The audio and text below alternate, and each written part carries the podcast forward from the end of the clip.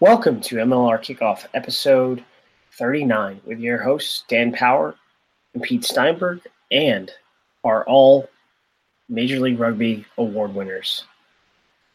Hey, folks, welcome. It's the MLR Accolades edition as we will jump into a bunch of interviews into this. So it will be our player of the year, Brad Tucker, who I will talk to in just a moment. Paddy Ryan, who was forward of the year from San Diego Legion, JP Duplessis, who caught up with our producer Aaron Castro, and Rob Hoadley, coach of the year, also from San Diego, who sat down with Pete earlier today as well. But first, let's jump into our player of the year, who was from the Seattle Seawolves. It's Big Brad, Big Bad Brad Tucker. Some alliteration troubles for me right there. And I caught up with Brad just moments ago. All right, we are live now with Player of the Year for Major League Rugby in 2019, Brad Tucker from the Seattle Seawolves. Brad, thanks for joining us uh, twice in two weeks. Lucky me. Hey, lucky you, mate. Lucky you. Uh, you back from Alaska? Yeah, it's good to be back in Seattle. And how was the trip up there? Mate, it was good. Apart from, uh, you know, I wasn't used to it not getting dark at all, but apart from that, uh, it was a great place. Yeah, that's what the uh, the summers are, long and the winters are short in terms of the days there. So I'm gonna have to get up there one uh, one of these days and check it out. But mate, let's uh, let's talk about your season, uh, your debut season in Major League Rugby. You came over here uh, off the back of playing some Mitre 10 over in New Zealand. Let's just talk about your journey leading into this year, mate. Talk me through getting to Seattle.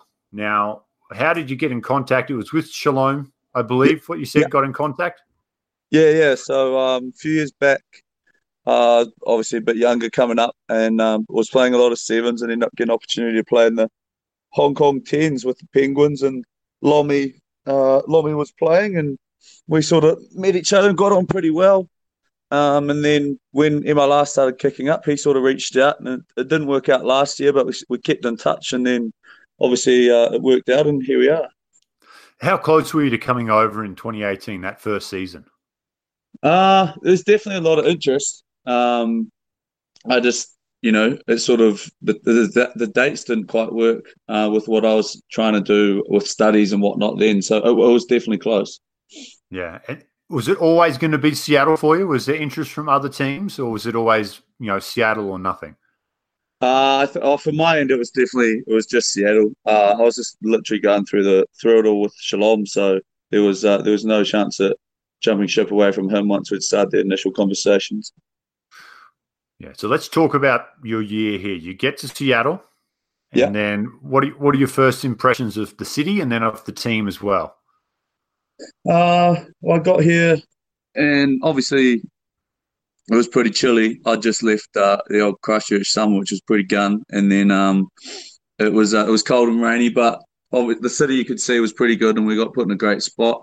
Um, we're straight into preseason the next day after arriving, and a bit of travel that weekend. Um, got to see some pretty cool parts of the world straight away, which uh, I guess is a nice way to show up somewhere. So pretty much fell in love with the place straight away. Now, were you here before the coaching, you know, merry-go-round started? Yeah, I was here when uh, when we were still waiting on the visa stuff. So um, that was obviously that was interesting, but I think the, the, team ended up handling it as well as they could and kept us informed and um, you know managed to to pull it all together. Yeah, and then, so Richie Walker comes up. He's a late addition. What was your first contact with Richie? What was that conversation like with you and Richie? Um, hey, we just obviously met each other. He's a he's another Kiwi fella, so um, we went and had lunch um, and, and, just chewed the fat and got to know each other a bit, and then started talking a bit more about footy after that. Now let's have a look at some of your stats for this year, mate, because you know no mean feat when you look at some of the other players in the league here to be named Player of the Year. Uh, the the voting was very very close between yourself. Uh, Joe Pietersen as well, and Tristan Blewett from New Orleans. So all three of you had fantastic years. But mate, for you, absolute, you know, machine defensively first was the one that stood out. Ninety five point five percent tackle rate efficiency. So I mean, is that something that you really pride yourself on in your games? You see yourself more of a defensive player, or is that just you know how it worked out for you this year?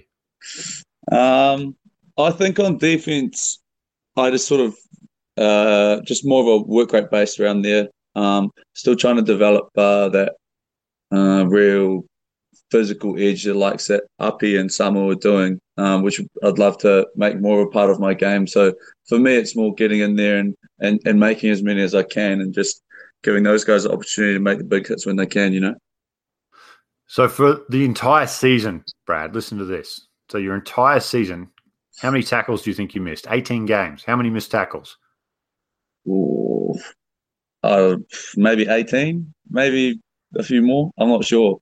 14 out of 18 games, 14 tackles. That's how many Shalom misses in a half. And you missed that entire season. Uh, well, I'll take that. I know that's a pretty pretty true figure about Lomi too, so I'll take that stat as well. And now, ball in hand, you weren't a slouch either. I know you had that personal uh, battle uh, in good fun with uh, your number eight, Riekert Hattingh. You go 188 carries for over a kilometre of meters uh, 1,072 meters gained on the year.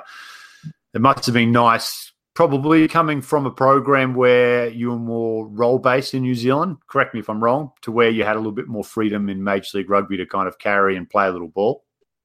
Yeah, I think um, definitely structure is still a little bit stricter in, in the Mitre 10 game than here. So it was nice to find yourself out on the edge. And um, you touched on, well, before we started the podcast, touched on uh, kicking and stuff. So just a bit more uh, opportunity to chuck some razzle in there, as we like to call it. Razzle dazzle, I like it.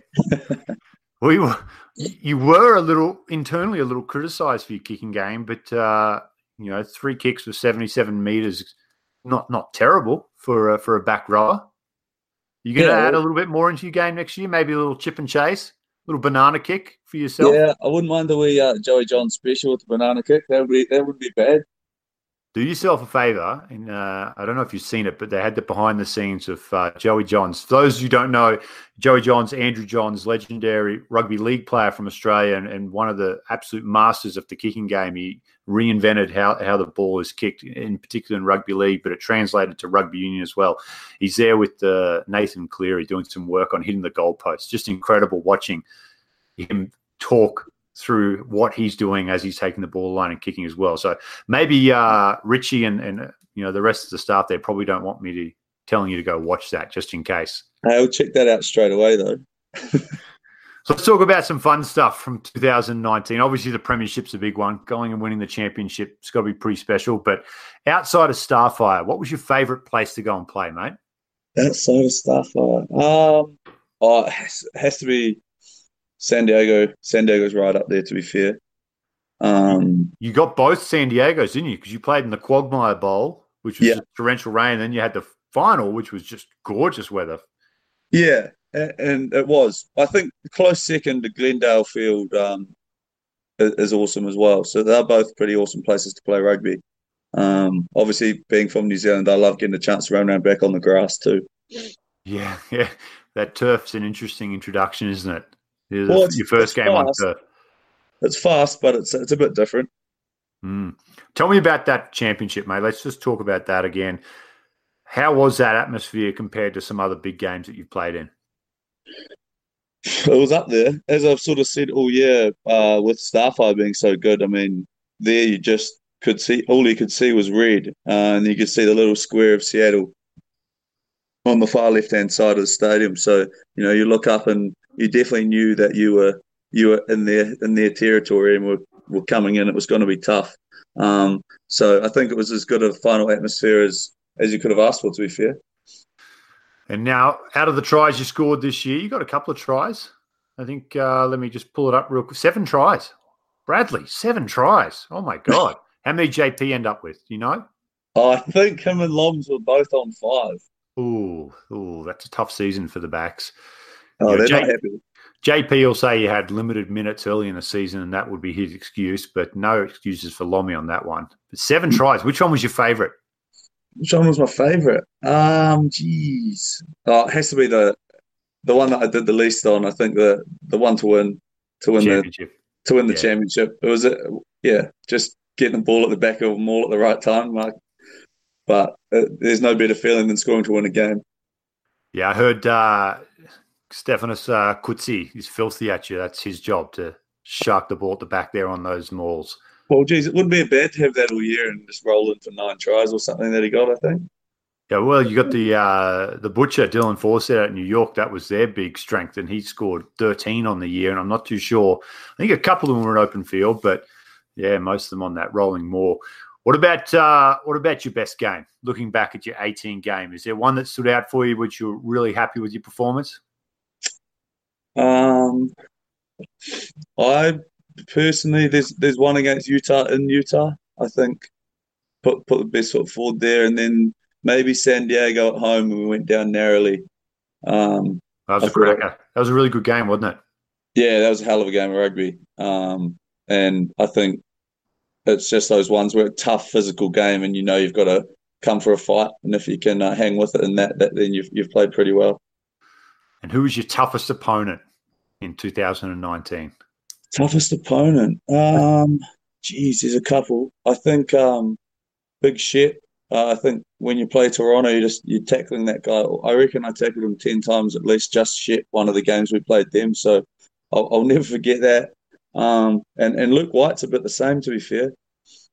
He's uh he's an angry man, Luke White. You couldn't meet a nicer guy off the field, but he runs with some pretty bad intentions. Yeah, and Shep, I think you and him both big engines, those big diesel engines, big work rate. So yeah, there's no there's no doubt. There's no doubt Sheppy's got a big diesel engine, and yeah, as you said, Luke White is definitely a grump on the field, but yeah, absolute legend off it. Yeah. So 2020, mate. What can we expect? Is Brad Tucker back in the US?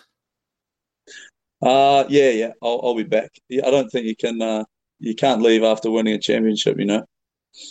Have you got uh, you got Jerry Maguire lined up to renegotiate your deal? Player of the year, wins the championship, scores a try to win the championship. You know, Adrian and Shane won't appreciate this, but uh, you got you got to be getting a little, you know, the old uh, the old brown paper bag treatment next year. What do you reckon? Geez, you don't uh, you don't do negotiations for players, do you, by any chance? That hey, you know, let let's talk off off the podcast. Wink, wink. you and me, we can organise something pretty good. But uh, we'll be testing free agency. You got to drive your value up with these other teams. You know, just we'll just create a couple of teams. The uh, the uh, Albuquerque Aztecs. They're very interested in Brad Tucker's services. Very, very interested. Shane and Adrian. You know, it's going to be tough to say no to them. Create some drama. It's always good. yeah. Well, mate, appreciate you getting on again. Uh, no, it's always good. Heading back to New Zealand, you said, for a couple yeah, of weeks? Back home for three weeks, see the family, and watch a bit of younger brother play some club footy. So that'd be that'll be real good.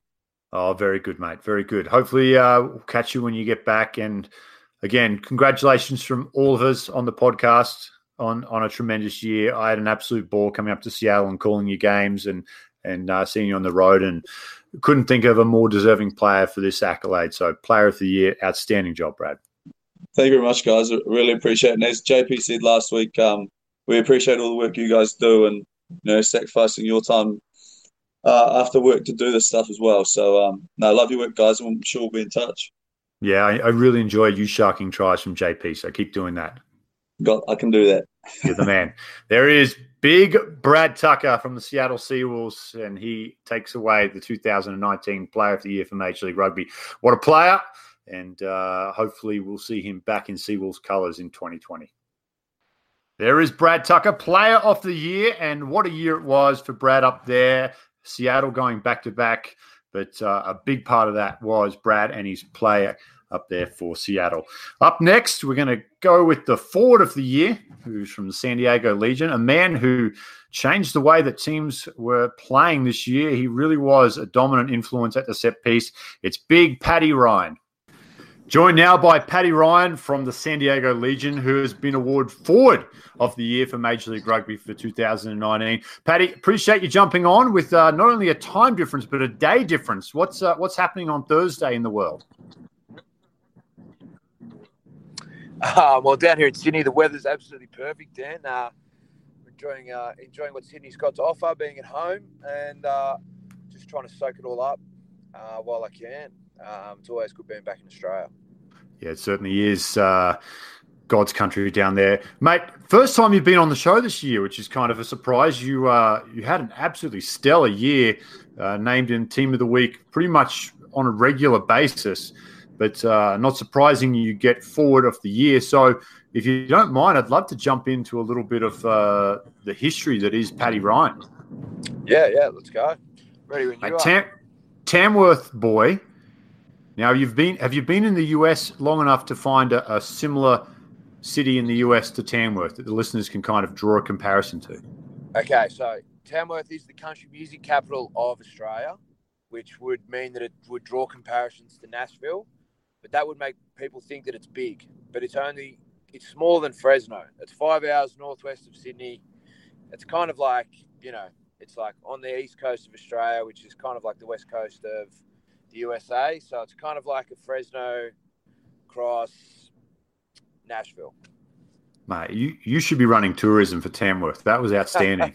I love it. So you leave Tamworth, you go to Joey's, which is one of the, the top rugby schools in Australia. And were you boarding at Joey's or did the family move in with you? No, no, no, no. I was boarding down there. Uh, yeah, I was boarding there from year nine, ninth grade. So just after middle, so high school. And at that point, rugby was a big part of your life? Yeah, well, Joey's, uh, as you would know, Dan, but people in America wouldn't, is that Joey's is, um, well, they call themselves the rugby nursery. We've produced the most wallabies out of um, any school in Australia. And we don't really have a collegiate setup in Australia when it comes to rugby. You go straight from school, predominantly private schools, into sort of rugby academies and rugby programs. You get drafted almost straight after school. Um, so Joey's is like the best of those schools in the country. We've also won uh, the most of the premierships in our competition, which you would equate to sort of the uh, Pac-12, is it the top the top college colleges? So the yeah, SEC, yeah. Yeah. So uh, yeah, we've won won the most of those championships as well. So we're like the premier premier school. So once you go there, it's pretty much rugby like twenty four seven. You squeeze it in, trying to squeeze your schooling in around it. Every minute of every day, you kind of playing playing rugby football, um, touch rugby.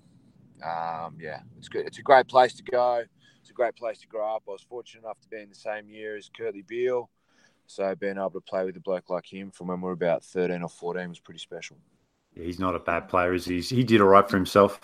One of the greats. So after school, you, you took a little bit of a different path to most people. Like you said, in, in Australia, the nursery usually goes from school, you'll jump into a cult system with one of the Super Rugby system, one of their academies development programs. But you went overseas. Tell us a little bit about that journey.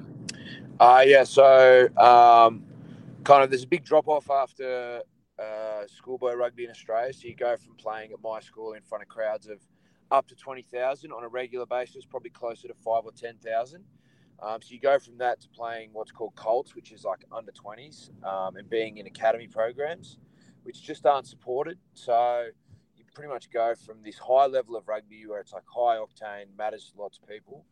And I noticed that a lot of guys ahead of me who had done similar things, um, in terms of playing at Joey's and then going to going up a level in terms of how hard the quality of football is, but down in sort of in terms of the intensity of the atmosphere off the field, had kind of struggled a little bit. Um, some had got injured, some had just kind of fallen out of love with the game. So um, I thought I'd attack it a little bit differently, and so I went overseas and took a gap year, like which is essentially just a year off where you just drink all year, and uh, that's pretty much what I did for uh, yeah, for 2007, which was awesome. Just building, building that that luxury body of yours for the front row that was about to come your way, huh?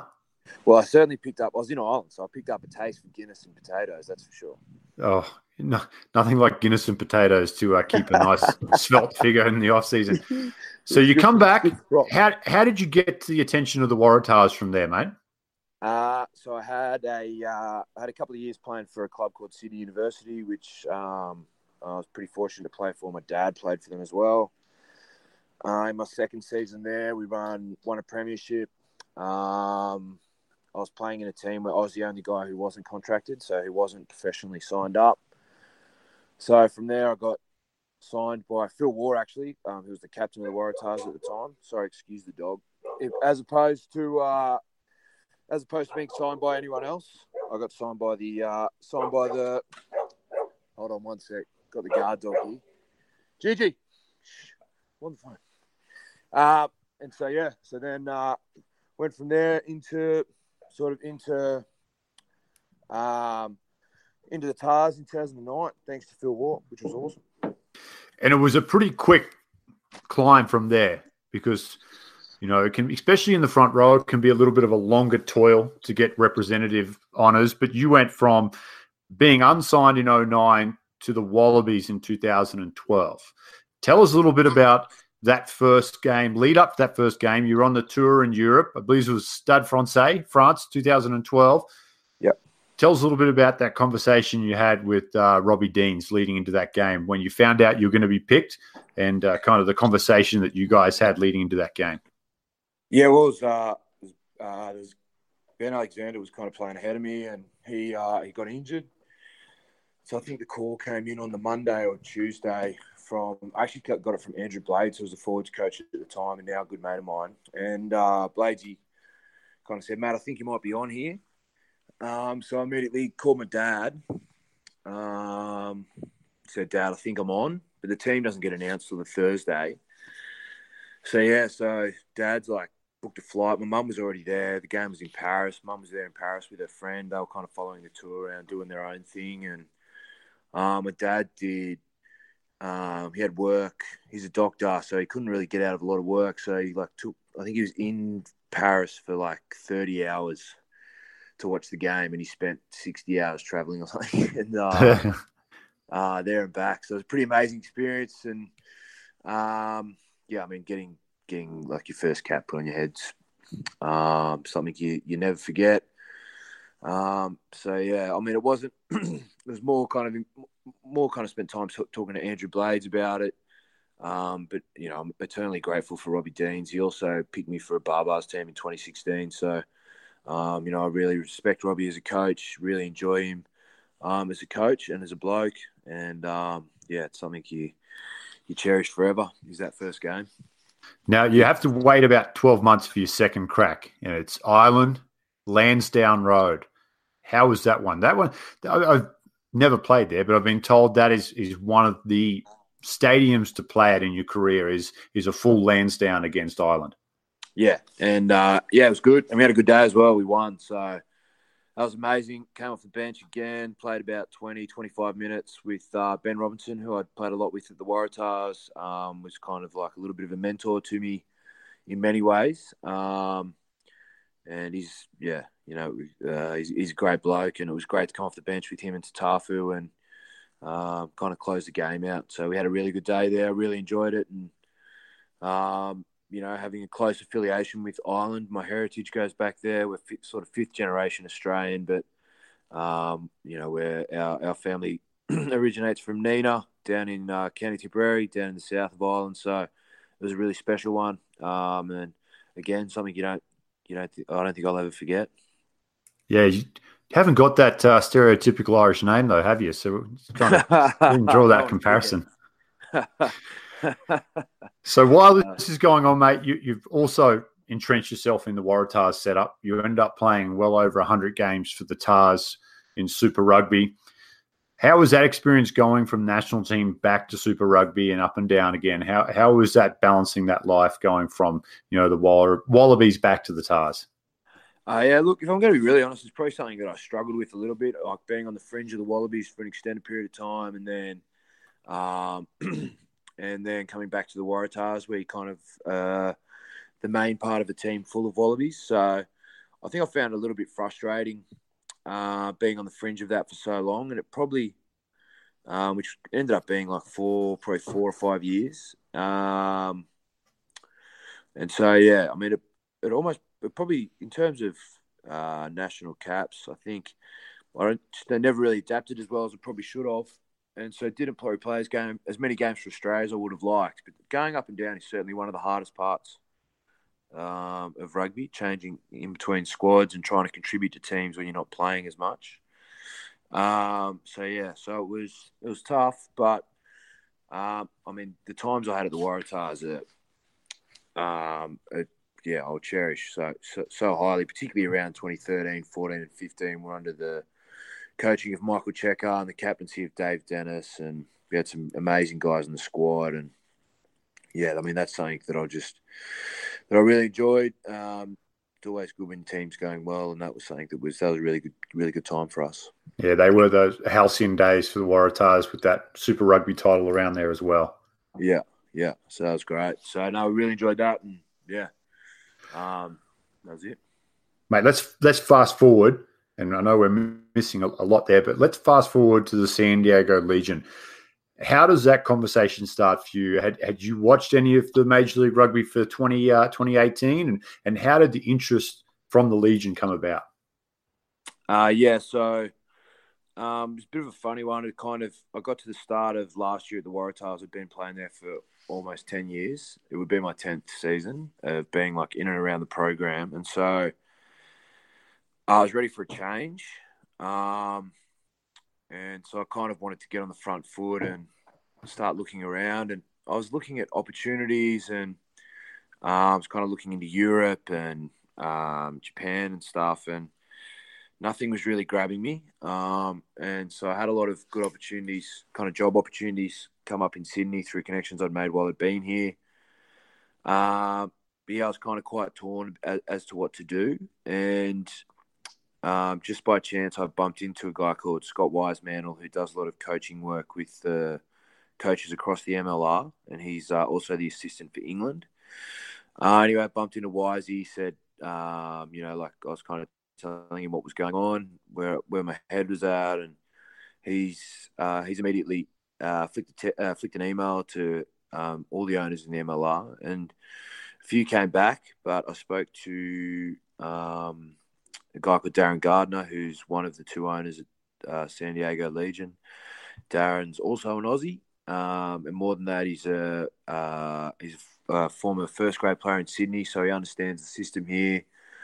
Um, and yeah, once I'd spoken to Darren, it was pretty much it was a lock. I was going to San Diego. Um, so yeah, so I ended up doing.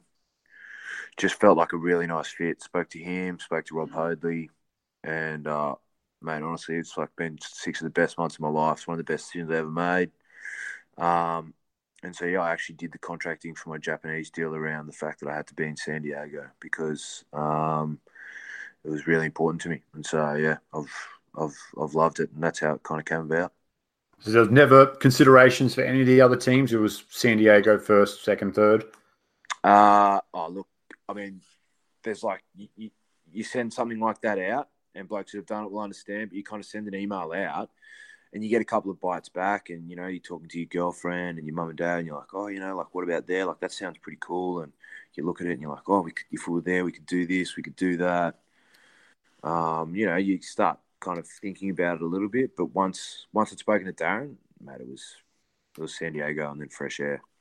There you go, Austin Elite. Get get an Australian owner, and you'll get Paddy Ryan next year. I won't be playing for any other MLR team, mate. I can tell you that much. Oh, I like it. I like it. So, I guess that goes to the next one. You are going to Japan now, but 2020, are you back in the red and black?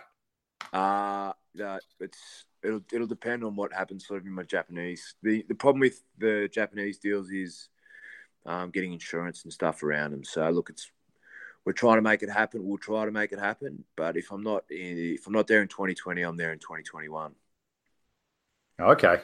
Well, you are you're 31 in a couple of months, so you still you're actually kind of like hitting that front row prime where the physicality side is there, but then the experience side comes in.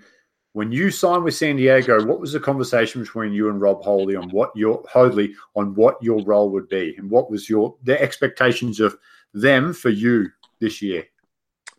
Um, yeah, just the role of like you know, um, I think the great thing about Hodes is that everyone you know, he designs the defense patterns um, and the way we defend, and then everyone else sort of does their job. So it becomes a conversation with Zach Test, Scott Murray um, around how how I can fit in there. Um, so I just had to be my, you know, just be my be myself um, to help contribute the way I contribute within the structure. Um, then obviously there's a mentoring role there for me with guys like Nate Sylvia, um, Pifeleti, and Aaron Mitchell. Um, they're all sort of budding young props.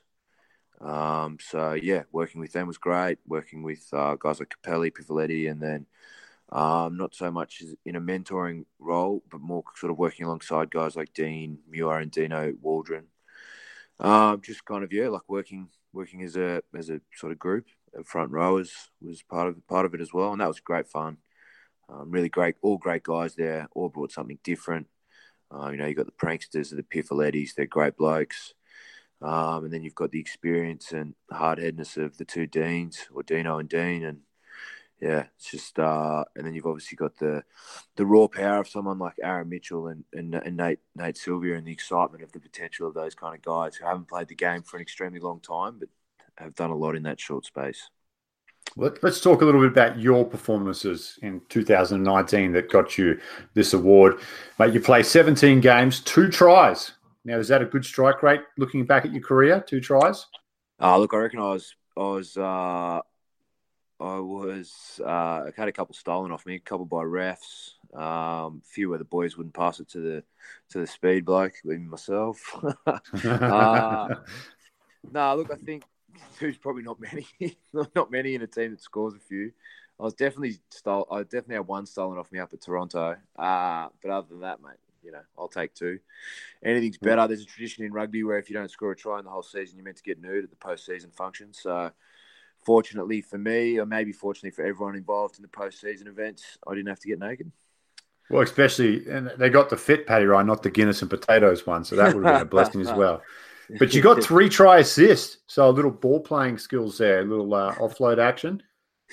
Yeah, I don't know how liberal they are with try assists over here. I think maybe sometimes I've thrown a pass and a bloke's done a lot of work, but uh, no, look, there was there was certainly off the offloading and trying to get uh, trying to get guys into space as a part of our game that Zach Test worked really hard on on us uh, with us on. So that, it's good to hear that. Yeah, and, and that was a big part of your game too. Your offloads is an area that I was very impressed with, and thought, you know, that that would be something that I would really capitalize on as an outside back. You had 15 offloads for the season, um, you know, and usually they were quality offloads too, where you'd put your nose through and and given your runners an opportunity. Defensively, though, mate, that's where you really shone for me. Uh, everyone you know was was big on the set piece. You were so dominant in the scrums, and you really changed the way the game was played up front there. But defensively, tackling effective over ninety three percent. Only twelve missed tackles on the year. Uh, I know that's something you would have prided yourself on significantly. That that effective tackling and that dominant tackling that you're great at as well. Yeah, I think you know I it was uh, it was a big part of our game, particularly early on in the season when we hadn't quite figured out those combinations. We we, we made sure that our defense was solid, and I think you know full credit's got to go to Hose there. Like his defensive coaching stuff is as good as I've witnessed. Um, his systems and his training around it was was exceptional, and um, you know we're a pack that wanted to pride ourselves on being physical. Um, we're guys that enjoyed tackling. We enjoy tackling each other at training, so then it becomes easy you get to the weekend and it becomes easy, you know, like um, tackling a guy like Manu uh, Samara in the final or, a, a, you know, like a, a, Brad Tucker is easy if you've had to practice on guys like Kenny uh, Nasagenge and, you know, guys of that caliber. So we trained hard at our defense and um, everyone really enjoyed it. And that's why I think, um, you know, we had a, we had a good year defensively. So for you personally, mate, what was your highlight of the year? What, was your personal highlight? Uh, it's going to sound a bit spiteful, but honestly, it was this before the game. Um, I think beating Seattle in Seattle, first time they'd lost there, and we had 13 guys on the pitch for 20 minutes. Yeah. Um, they're a class act, Seattle, and so to beat them away um, on that narrow field where they've got you know such dominant forwards, um, and to beat them at their own game was um, not just a highlight of this year, but one of the highlights of uh, of my whole footballing journey. Um, definitely in the top three games I've ever played in. And your dad and mum were there for that one too, right? Yeah, yeah. That's dad, right. mum, dad, mum, and the girlfriend was there. Uh, That's right. So it was uh, it was a pretty special day. That was that was the red card, and then uh, Joe got knocked out. Yep. And you guys had to hold on as they came, and they were such a great finishing side as well in front of that crowd. And that's the that's the most quiet I think I've ever seen that stadium. And yeah, what a performance that was. Was that your favourite venue to play at outside of uh, Torero? Obviously, the home pitch is always your favourite, but what was your favourite away stadium to play at? No, Seattle's. Like I think what Seattle are doing for rugby, I think uh, when we're doing it as well um, down in San Diego, um, really working on building the community aspect into into the professional um, team. So you're really seeing a link there, and I think Seattle are doing it as well as anyone. Um, and I think they're a real credit to the game. Um, there's some places you didn't want, you don't want to go and play. Like when I come back, mate, I'm not looking forward. If I've got to play down in New York at that place again where there's gravel on the pitch and stuff, I won't be looking forward to that. That was pretty hard. Um, and they're a tough side, New York. So there's places to go that are hard to play, but I think in terms of atmosphere, um, quality of football, you know, you, you, can't go past Seattle. I think Toronto was was pretty good as well. All right, who was the toughest player that you had to play against this year? Who gave you uh, the toughest game? Oh, I thought Brad Tucker deservedly got player of the season. I think he was he was immense, just everywhere, and like hit hard, played hard. You know, he was the guy. I, there's no one I'm ever like. Uh, you know, you never want to be um, f- fearful of, of a player, but you want to enjoy playing against teams. And uh, yeah, I enjoyed. I thought Tucker was is a guy that I was looking forward to playing in that final. And both times we played against them, I also think it's worth mentioning New York. You know, like they got a great front row. Um, great blokes off the field um, in uh, Paddy and uh, Dylan and um, Roach. Um, so I think they're they're a pack that I was excited to play against as well. I think if I was going to put it down to one player, it'd be uh, Brad Tucker. Yeah, not a not a not a bad bloke as well, Brad Tucker. Well, he's a Kiwi, so you know he's already on the back foot there, but I'm sure he's all right. That's why I didn't say he's a good bloke. I just said he's not a bad bloke. I didn't, didn't go all in on it. Yeah. Well, mate, I appreciate you jumping on.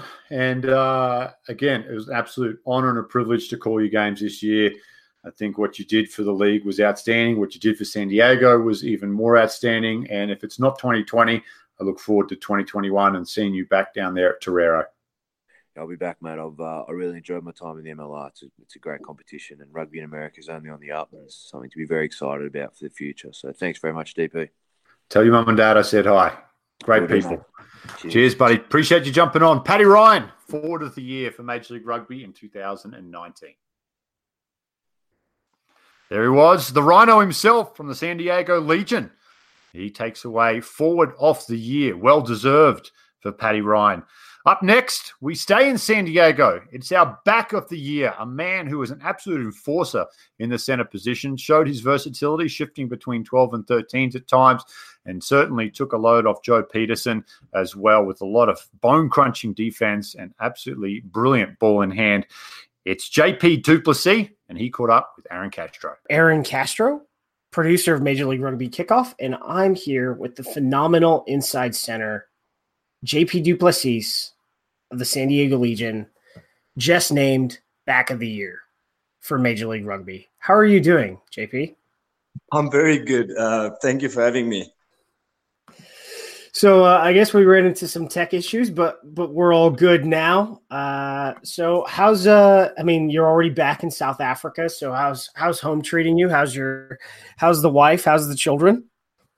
Um, they're all good. I mean, they uh, they're they're adjusting fairly quickly, but uh, you know, it's uh, it's it's never easy coming uh, coming from from the US to South Africa, um, especially with the different uh, time zones. Uh, you know, we we're losing a day, but I mean, you know, it's it's part of the it's part of the journey. It's part of what we signed up for, and you know, we we knew it starting off, and uh, we just have to kind of adapt and you know stay strong. It's only probably going to be a week or so, and then we'll be fine again. So go going back on your career, uh, you've uh, you grew up in South Africa and then grew up a little bit in, in Australia. Uh, you had a, youth career in, in, both rugby union uh, with Western Province and then with the Sydney Roosters as well, playing playing rugby league for a little bit uh, in Australia. How I mean, of course, you grew up playing rugby, but how did you get to Australia and, and play you know rugby league on sort of a track to be a professional there before returning to Union? Yeah. Well, um, I was actually playing in a schoolboy tournament in um, in South Africa, and uh, I was approached by um, an agent uh, and one of the uh, I'm not sure. I think he was like one of the recruiters um, of the of the Sydney Roosters um, rugby rugby league team, and um, at the time, you know, I wasn't too sure what rugby league was, but I uh, did a bit of research, and you know, I was quite you know keen on trying something new. I was excited about you know trying a new city, and and I, and I thought there'd be a lot that I can learn from league itself. Um, so at the time, you know, being 18 and kind of you know, seeing Sydney and seeing the new sport and the new challenges. That was kind of the, you know, the, the motivating drive behind everything. So uh, that's how everything came about. Then, following that time, you you moved uh, and played with the Melbourne Rebels, uh, achieving a senior cap there before moving back to Western Province. Uh, what did you think of your time with with Melbourne? So when I was with Melbourne, uh, I was still 19, turning 20. So for me, um, being able to uh, get an opportunity in in the Super Rugby um, competition was was a kind of a, a massive deal, um, and that that was kind of the reason why I, I left the league um, and went back to Union. I always kind of have a, had a, a love for Union, and, and I've played it my whole life, so I was comfortable making that shift. Um, and you know the the being at the Rebels and playing under uh, you know players like Stirling Mortlock, he was a starting uh, 13. I was 13 at the time, um, and I mean you know like there, there was many other good players that was there at the time. Uh, just to learn and kind of feed off them um, was was really a great experience, and I think kind of shaped me a lot in um, you know the the player uh, I am today. Um, being able to play under these players and learn from them, so that was a really good like a good shift, even though I didn't play as much as I would have liked, liked to. But I, you know, I had to kind of be realistic with myself. I was still 19, turning 20, and you know, most of these guys were all like 25 plus and 30 and whatever it was, and it was a big competition. The main the main thing for me was just to learn and to grow as a player. Uh, following that season, or you moved uh, back to Western Province uh, in Cape Town, South Africa, and played with the Western Province Academy, and then achieved two senior caps with the Stormers before moving on to Montpellier. Uh, what got you back home, and uh, what did you think of that formative period? Because playing in the Currie Cup, of course, is considered a, a high level event for for many people um, at yes. a young age. Yeah. So um, a big role was the fact that um, you know I'd, I'd been in Australia for two years and I was kind of you know missing home, missing my family. Um, being a young staff experience, I experienced what I wanted to experience and and I learned a lot. But I was quite keen on getting back home um, to my people and and also getting back home to Western Province where I played my schoolboy rugby. It was coaches that I was familiar with. A big a big um, factor was the fact that I was going to play under my uh, the coach that coached me for um, high school, um, the, the, the, provincial side. So, and I, um, he was one of you know one of the coaches that had a big role in my life, uh, in my career. So I was very excited to get back and kind of you know get to play under him again. And um, you know, and, that, and at that time, so I played, I played, I got back, I played a bit of uh, under 21 rugby, um, and then um, a, a, couple of Currie Cup games, and, and, then a couple of Super Rugby games. It was all great experience and kind of growing, um, and that led kind of to the opportunity at Montpellier, um, which probably wasn't the, the best decision for me to make at the time to go, um, but it was a great offer for me at the time, and and I thought, you know, it's the right thing to do. But had I stayed, maybe my career would have been different in South Africa. Um, you know, as I was kind of like heading towards my, you know, to towards 23, 24, and then obviously when you hit 25, you'll start peaking and start maturing a lot. So I should have probably been a bit more patient, but I mean, you know, it was still a great experience. And um, I mean, experiencing a club of that level at Montpellier and also the town and everything was another great experience um, which I mean I also learned a lot from, and, and being able to experience that lifestyle was awesome. Then you moved back to South Africa uh, to play with the Cheetahs and also the Free State 15 in the Currie Cup. Uh, I guess what what drug you back home uh, because you did play uh, back home for two and a half more years before you end up, you know, finding the Legion when the league starts. Yes.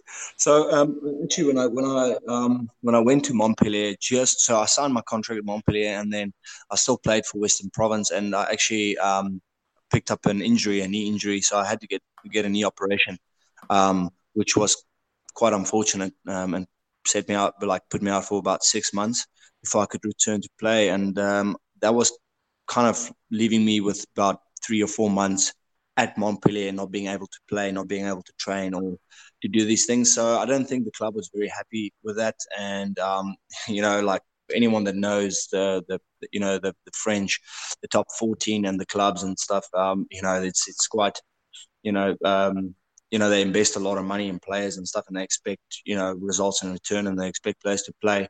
So at the time, I couldn't really play or give them that, and, and I think it just wasn't a, a great start for me. Um, so at that time, I, I wish I had a better start or an easier start at Montpellier, but I had to kind of make a big decision. Um, you know, come back home, start over again. Uh, my knee recovered um, and kind of build myself up from the ground again. Um, or otherwise, you know, see where, where rugby leads me. But um, yeah, that was kind of the driving factor to come back home where I had my support system and and things in place. Um, so yeah, that I mean, Montpellier was still a great experience, and and, and I'm not you know taking anything from that. But uh, yeah, like I said, firstly, I shouldn't have maybe made that shift so early in my life, and um, yeah, secondly, it was a uh, injury played a big part of it.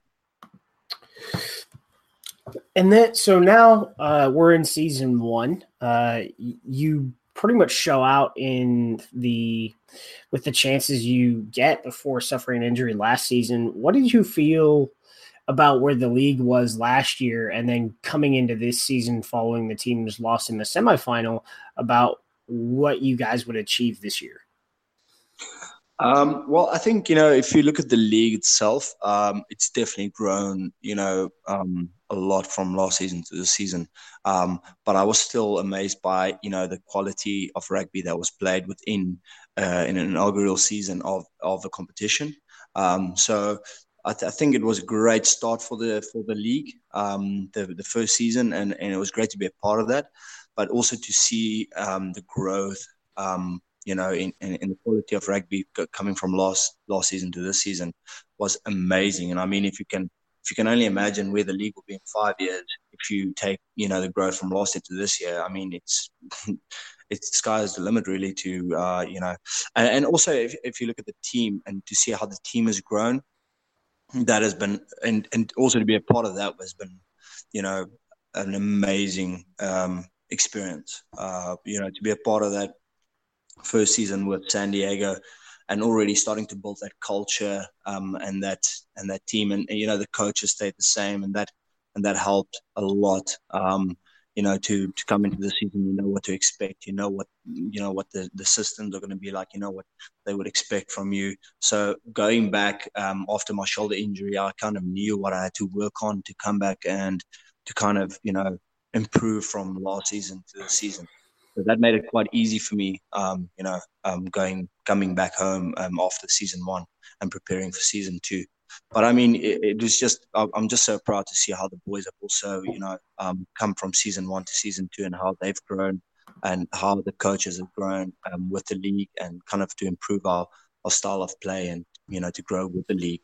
And that's that's really phenomenal to be a part of that. Do you know how good of a season you've had? Um, it's funny because I actually said to my wife uh, earlier, um, there, there, there, was a lot of great, great players in the back line. Um, I'm actually surprised that I got it, um, and I'm humbled by it. But um, I actually don't. I, I, I, I, didn't think I had, you know, uh, like you know, the most amazing season. I was happy with with how I went, um, but obviously, I, you know, maybe I'm a bit hard on myself and and people are. But uh, I don't think it was good that great. But you know, I'll take it and I'm, and I'm happy with it, with the, with the award. Definitely humbled by it. For the audience to, to show like what kind of player you were this year uh, with with the ball in hand. You passed the ball 49 times, made 13 tackle breaks, five line breaks, 11 offloads in contact, and then the you know your effective passes. Ex- excluding your offloads when you think about having 11 uh, offloads in in your total Yep. You had 29 effective passes out of so when you think about that, there was only I think eight passes that were that basically caught contact by the receiver, mm-hmm. like where there weren't more meters made. So that that shows a lot about what your vision is. And then on defense, you made 187 tackles. That that's dominant tackles, you were in the top 10 for dominant tackles in the league with 20, and you had eight tackles where you made turnovers. Uh, so something to think about that. And going back to your attacking uh, percentages here. On 159 carries, you made 1,118 meters. Yeah. So yeah, well, I, I saw the I saw the stats last night. Um, you know, but a lot of credit has to go to uh, also the system that we play within, um, and and the pack of forwards we had, um, and combined with you know um, the, the the great you know distributor we had at nine and at ten that kind of gave me the platform to attack on and that kind of created the space. Um, and, and, the same in defense, you know, being close to the ruck and being in a system that kind of, uh, you know, puts me in the, in the, in the, in the position to be able to do that. Um, all I had to do was just, you know, kind of do it. Um, so, um, yeah, look, I, the, the main thing is it's, uh, hopefully not over yet. So hopefully we can continue that, but, uh, yeah, look, I'm, really, I'm honestly humbled by, by the, by the award to be able to say that is, is really a big honor for me as I really love the league and I love the club as well. So for me, that's really a great privilege. What kind of mentality were you guys in following that first loss? Because, you know, it took took a loss at home in the, in the first game, and then you guys go on a stretch to where you become – uh, we're not really sure if it's dominant, but we know there's this crazy good team that's that's sort of gelling together. And about the midway point through the through the season, the switch is completely flipped, and the intensity level that you guys bring against your opponents is something different. Yeah, you know, I think a big a big factor is obviously the the the um um the the the kind of culture you build in the team and in in the in the club um, on and off the field. Um, it's it like to be fair, it's like I cannot say that there's a single player in a club in the in our club that I cannot kind of stand or deal with. Like and and that's very rare because I mean you're basically putting thirty or whatever um, you know men together in a room and say listen get along. And so i think that was kind of a big advantage that we had is that we are all everyone in the team was great guys and guys that you could get along and and kind of that you would you know phone after after training or whatever and go have a beer so i think that's where it started. So that that camaraderie between the players was quite big to start off with I think, and that kind of led, um, all combined with, you know, kind of the systems that the coaches put in place, that kind of that, um, you know, that that that put everything, you know, put your body on the line. That's it. You go hard, um, and we we kind of leave it all out there. Um, that that's the mentality that we kind of carried, and you know, obviously synergy on the field um, comes with time, and experience comes with time, and, and things like that you start to get to know each other and as the season kind of continues you you you you know you get better and you increase and and and which obviously happened but it, you first had to start with you know the, the, the foundation. And you know the coach kind of the first meeting we had he had a he had a um, kind of like a presentation up and the first kind of picture that was up was kind of our foundation and what we're building this on you know and and that was like you know very special you know with our values and you know, d- discipline.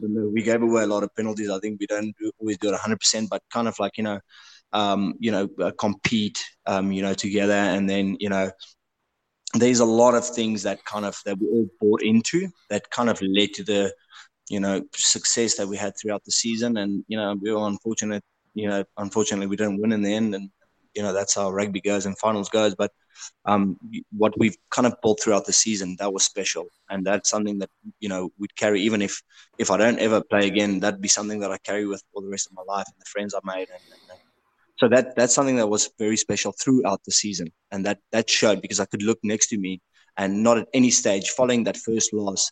Um, for some reason, and even in most of the games that we came back to win at the end, not once did I see any doubt in anyone's face.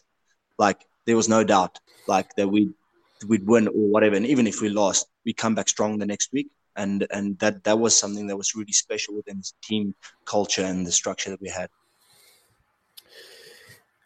Who is the biggest jokester on the team? Biggest jokester? Uh, uh Oti Pifeleti definitely has to be. I mean, the uh, guy's never serious, like, and he's definitely the biggest jokester. I've got to say. Who is the most serious? The most serious um, uh, uh, would be Nate Sylvia. He's he's a very serious guy. Um, I call him Natseki, but that's between me and him. But yeah, he, he's he's definitely the most serious.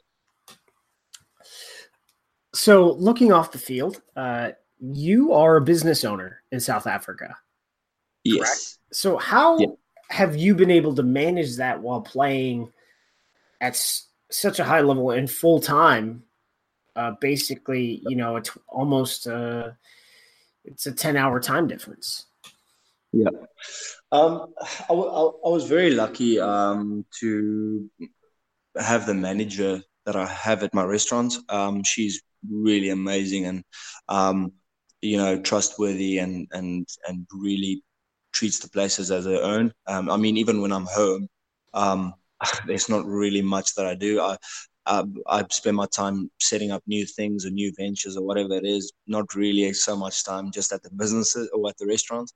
So like I'm really blessed um, to have her, um, and that kind of gives me the opportunity to be able to be um, definitely in, in, America and know that everything is going smoothly um, back home.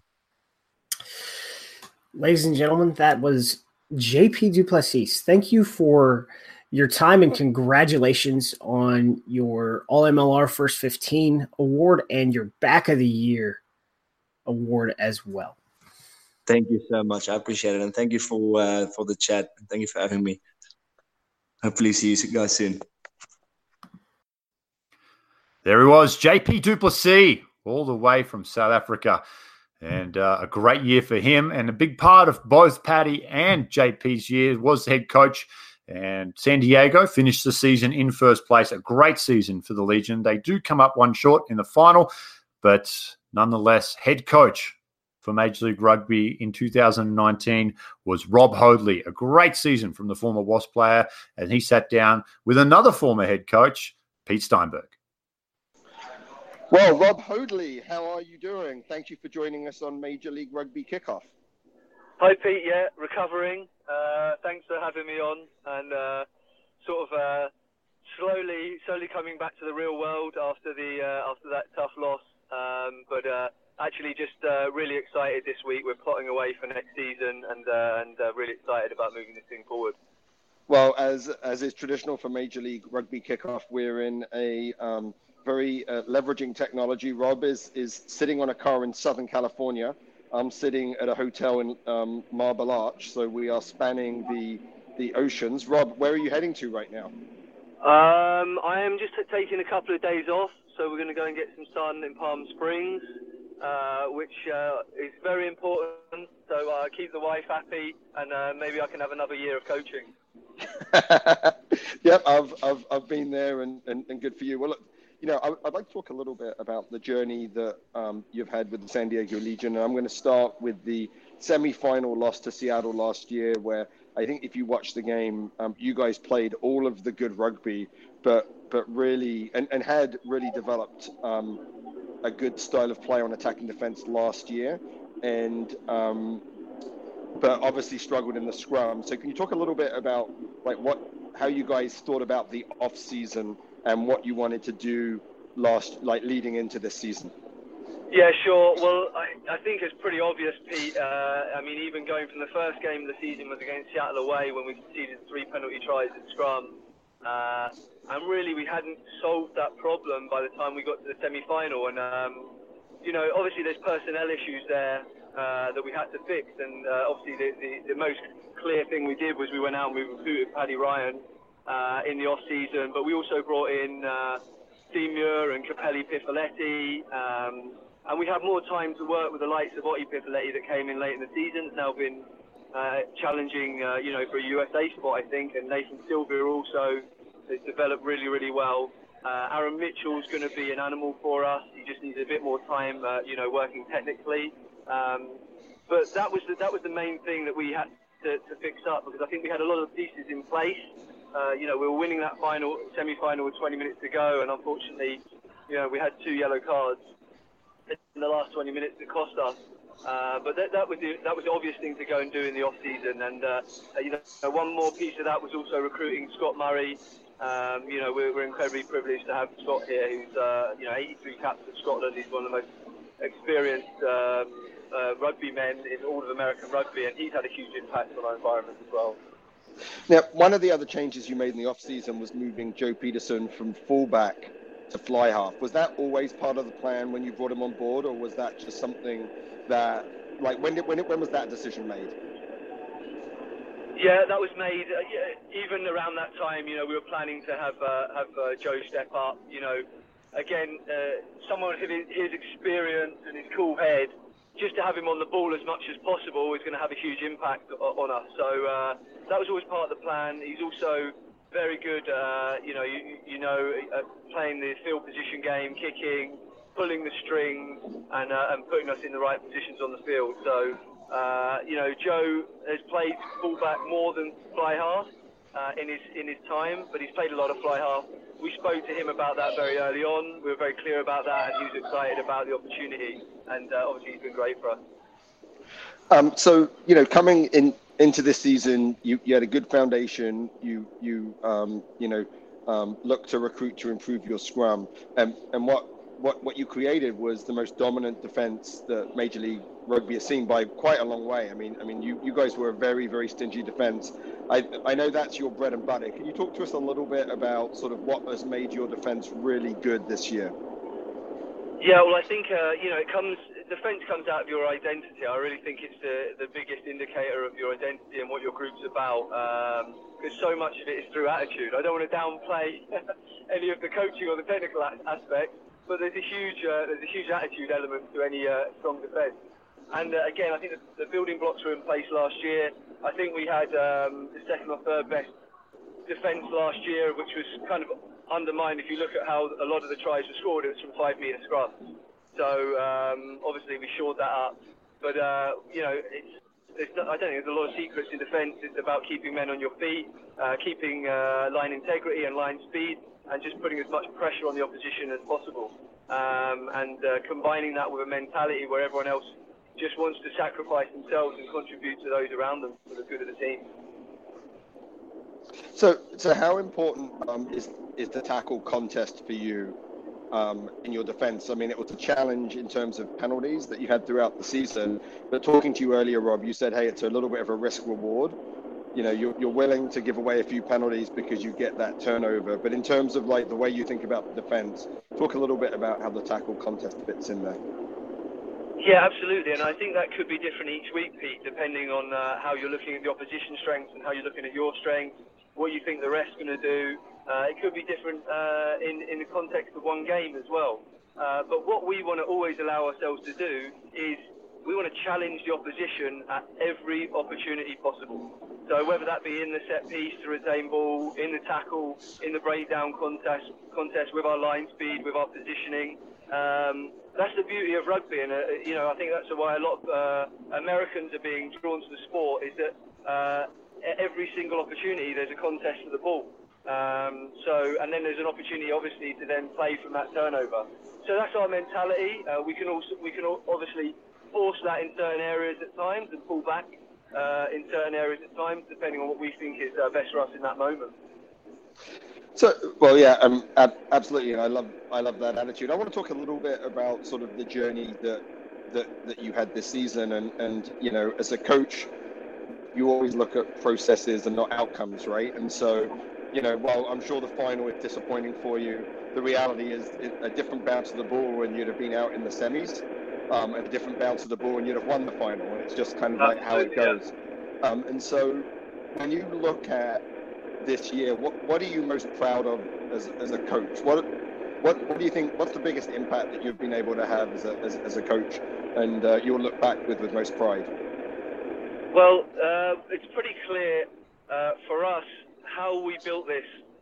You know, we wanted to build it in a very particular way, and we, we promised our players that if we build it like this, it will bring success. Obviously, we didn't get the, the final success that we wanted, but we're, we're still working towards that. And firstly, I'd just like to thank our owners, um, Darren Gardner and Ryan Patterson, for giving us this opportunity. It's rare in life, Pete, that you you get the opportunity to build something from scratch. And uh, if you get that opportunity, you better build something you love. And, uh, and we absolutely love uh, coming into work every day. We love the group group of people working on the field and behind the scenes. Uh, you know, when you look at, um, as I mentioned, Scott Murray, Zach Test, uh, Oscar Alvarez, Matt Andrioli, uh, David Paul, Jason Huntley, it's, it's a phenomenal group of men. And then most of all, the players' feet and what they bring every day. So the biggest thing that we take pride on is the, is the group that we've created and then uh, how that spills out into the, the atmosphere in the community and the way that the fans really got behind us. And uh, we're incredibly proud of what we've created, and it's just the beginning, and, and, and we can't wait to get back to work. Now, you know, as as a as a coach, I know you know you're you're very player centered. You like the players to take a lot of the responsibility, um, especially with the group that you have. But every now and then, as a coach, you have to kind of make a decision, make an intervention. Can you look back on this season and and and think about a moment or two when you like feel most proud that you really did your best work as a as a coach? Yeah, I, I think uh, as you say, we're, we're, all in it together. We're all pulling for the same cause, and uh, we want to get the best out of each other. So it's not like an intervention where we're coming in as coaches and doing something different or against the grain because we're all working in it together. I'd say probably one of the, the, the highlights was when we uh, went away to Seattle, and uh, you know we played with 15 men for 40 minutes uh, 13 men for 20 minutes and 14 men for 20 minutes, and uh, and still came away with a win. I think that's one of the proudest moments of the season. So, so as you as, as you look, you're, you're heading off. You're about to take a couple of days off. I, I, um, hopefully, you won't talk, think too much about rugby while you're there, although it's probably always in the back of your mind. Um, well, yeah. If people don't, uh, if, if, people don't ring me asking me ten questions about rugby, I might get a chance to get away from it. but here we are, well, we'll, we'll, we'll, leave this as the last question then, Rob, and we'll let we'll let no, you no, and wife go enjoy happy, their time. No, no, no. Yeah. Uh, so, so just just just one more. So when when you look towards the next season and kind of how the off season is going to play out, what are the things that you're going to be doing personally to kind of prepare for next season? Yeah, well, we've been doing a lot of work on that already. Um, we're very excited. Um, so I think what we have to be doing is anticipating. I mean, listen, you've seen a huge jump in the standard from season uh, one to two, right? Uh, and there's obviously certain areas where the game's improved. So we have to be anticipating now between season two and three, what are going to be the huge areas of improvement? And we've got a we've got an idea of where they are. Um, so we're you know working and researching on how best we can exploit some of those areas. Uh, and then obviously the big one is recruiting, uh, which is you know it's, it's a great process. Um, we've you know we've got great plans in place. So now about about making the plan a reality. Um, but you've seen the impact that our recruitment had last year, uh, and I think we're going to be looking for a similar impact this year. Um, well, go on. Yeah, well, Rob, well, I, I, see you've parked in a parking spot, and so I yeah. want to thank you and your wife for your time on the drive. in, in enjoy your couple days, couple of days off, and, and, and good luck um, taking a break and with your plans for the uh, um, for the off season. Thank you, Pete, and thanks for all the uh, coverage uh, this year. We've really enjoyed it. All the best, Rob. Thanks, mate. Take care. Thanks. Bye. Bye. There is Rob Hoadley. He'll be back in 2020 looking to go one better with the San Diego Legion.